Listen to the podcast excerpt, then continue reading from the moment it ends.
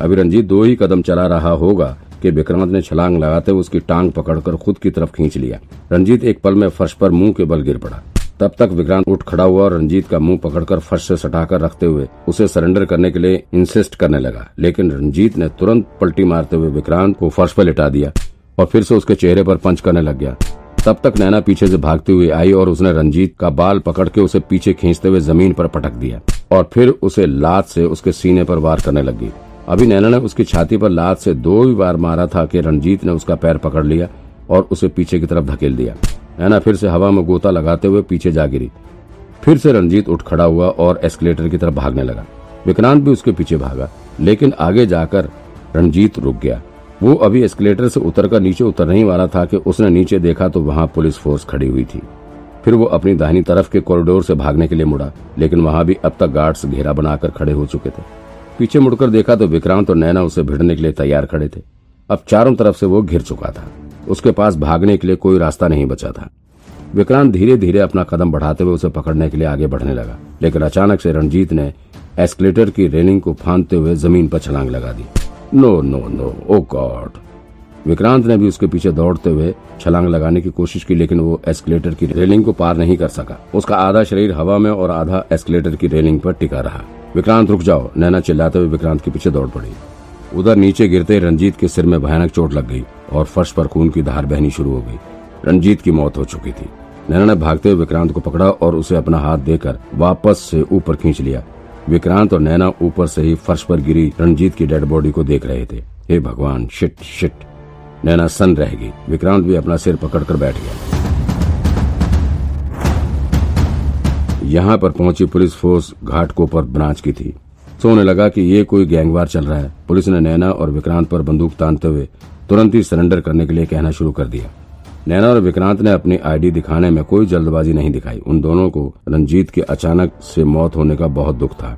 कुछ घंटों के बाद नैना और विक्रांत दोनों ही डीएन नगर ब्रांच पर पहुँच गए थे। लेकिन आज यहाँ का माहौल बिल्कुल बदला हुआ सा नज़र आ रहा था।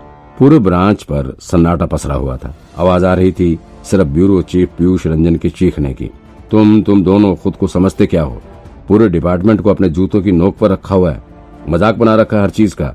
जब इन्वेस्टिगेशन करने के लिए मना किया गया था तो तुम लोग किसकी परमिशन से इन्वेस्टिगेशन कर रहे थे हाँ? बस अब तुम लोग पनिशमेंट के लिए तैयार रहो।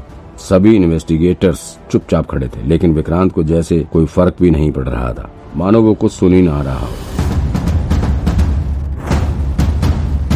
ब्यूरो चीफ ने फिर deputy bureau chief Mitali Sinha की तरफ़ देखते हुए कहा, यही सब होता है क्या आपकी ब्रांच पर? सब अपने मन का काम करते हैं, कोई सीनियर के ऑर्डर फॉलो नहीं करता?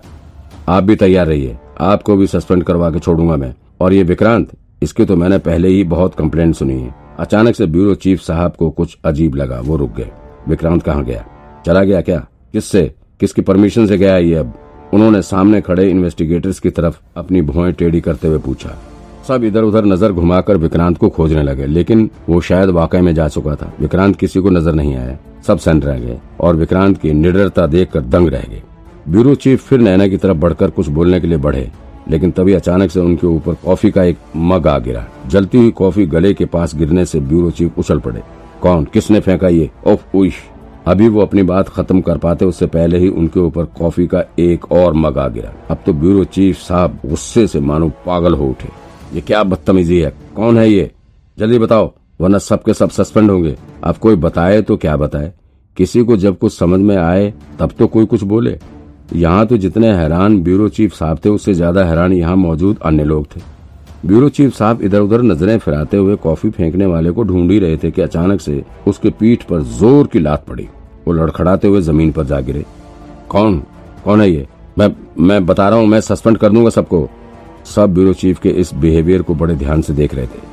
किसी को कुछ समझ नहीं आ रहा था। उन्हें लग रहा था कि शायद ब्यूरो चीफ साहब को कोई दिमागी दौरा पड़ा है। किसी तरह से वो उठकर वहाँ से, वहाँ पर पड़ी एक चेयर पर बैठने के लिए बढ़े, लेकिन जैसे वो चेयर पर बैठने के लिए झुके, अचानक चेयर के व्हील घूमते हुए दूर चले गए और ब्यूरो चीफ साहब धड़ाम से ज़मीन पर गिर पड़े।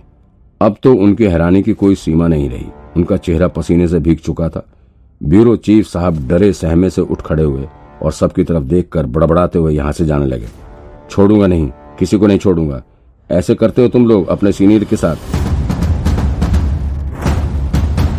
ब्यूरो चीफ के वहाँ से जाते ही विक्रांत हाथ में कॉफ़ी का कप लेकर वहाँ अचानक से प्रकट हो गया। अरे, ब्यूरो चीफ सर चले गए क्या? बड़ी जल्दी? सब डरी हुई नज़रों से विक्रांत की तरफ़ देखने लगे। अभी थोड़ी देर पहले यहाँ जो कुछ भी हुआ, किसी को कुछ समझ नहीं आया। समझ में आता भी कैसे? विक्रांत ने ये सब करते वक्त अपना जादुई कोट जो पहन रखा था। विक्रांत, ये सब तुम्हारी करतूत है ना? बोलो बोलो तुम, नैना ने विक्रांत की तरफ़ देखते हुए कहा। क्या? तुम आज मेरे घर चलोगी? मेरे साथ डिनर करना चाहती हो? विक्रांत ड्रामे करने में माहिर था। उसने नैना के आगे भी ड्रामा करना शुरू कर दिया। नैना कुछ कहने वाली थी कि लेकिन तभी किसी के चिल्लाने की आवाज़ आई। विक्रांत विक्रांत! पीछे मुड़कर देखा तो वहाँ कई सारे पुलिस वाले ऑफ़िस में घुसे चले आ रहे थे। उनके साथ आगे आगे मुंबई सिटी के deputy bureau chief doctor Sanjay Kohli भी बढ़े चले आ रहे थे, जिन्होंने पहले विक्रांत का फ़ोन नहीं उठाया था। शाम के ठीक सात बज रहे थे। डिप्टी ब्यूरो चीफ मिताली के ऑफ़िस में सिर्फ़ तीन लोग बैठे हुए थे, विक्रांत नैना और city bureau chief doctor Sanjay Kohli. इस वक्त यहाँ deputy bureau chief Mitali Sinha भी नहीं थी, जबकि ये ऑफ़िस उन्हीं का था। सबसे पहले डॉक्टर संजय जाकर डिप्टी ब्यूरो चीफ की कुर्सी पर बैठ गए, और फिर उन्होंने अपने सामने पड़ी दो कुर्सियों पर विक्रांत और नैना को बैठने का इशारा किया। नैना और विक्रांत भी चुपचाप कुर्सी पर बैठ गए। उन दोनों के बैठते ही संजय ने एक गहरी सांस छोड़ी और फिर उन्होंने अपना फ़ोन बाहर निकालकर उसमें कुछ दिखाते हुए दोनों से बोल पड़े, ये देखो, तुम लोगों के सिस्टम से गायब हुए सारे सबूत बिल्कुल सेफ़ हैं। इसमें ब्यूरो, चीफ, पीयूष, रंजन के सिग्नेचर भी हैं। इसे सिर्फ़ तुम्हारे सिस्टम से डिलीट किया गया था। उससे पहले ये सारे सबूत हेडक्वार्टर भेज दिए गए थे।